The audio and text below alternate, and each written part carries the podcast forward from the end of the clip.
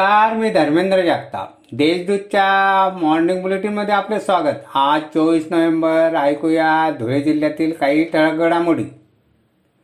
ग्रामीण भागातील नागरिकांना शुद्ध पाणीपुरवठा करण्याच्या प्रक्रियेत ग्रामपंचायत आणि आरोग्य सेवकांची भूमिका महत्वाची आहे. त्यांनी ही भूमिका प्रभावीपणे पार पाडावी असे आवाहन जिल्हा परिषदेचे अतिरिक्त मुख्य कार्यकारी अधिकारी चंद्रकांत पवार यांनी केले. जिल्हास्तरीय प्रशिक्षणात श्री पवार हे बोलत होते. या प्रशिक्षणाला अधिकारी कर्मचारी आणि आरोग्यसेवक उपस्थित होते.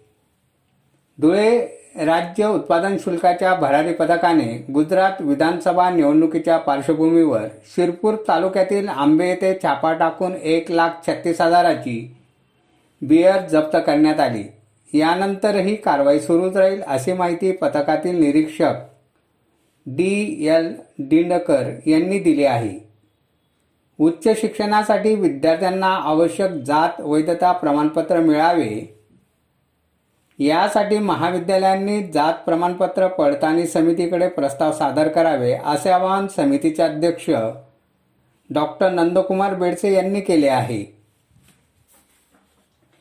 ग्राहकांना दुधासह कोणतेही वस्तू खाद्यपदार्थ देताना प्लास्टिक पिशव्यांचा वापर करू नये. त्याऐवजी कापडी पर्यायी पिशव्यांचा वापर करावा अशी सूचना प्लॅस्टिक बंदी बाबत घेण्यात आलेल्या व्यापाऱ्यांच्या बैठकीत अतिरिक्त आयुक्त कापडणीस यांनी दिली.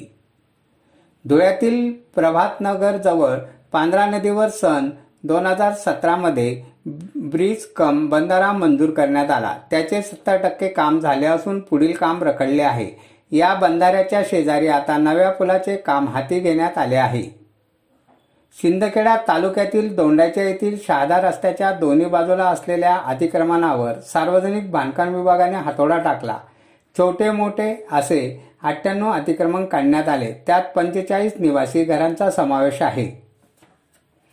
अशा आहेत आजच्या टक घडामोडी. सविस्तर बातम्यांसाठी वाचत राहा देशदूत आणि ताज्या बातम्यांसाठी भेट द्या. W W W dot Deshdoot dot com या संकेतस्थळाला. धन्यवाद.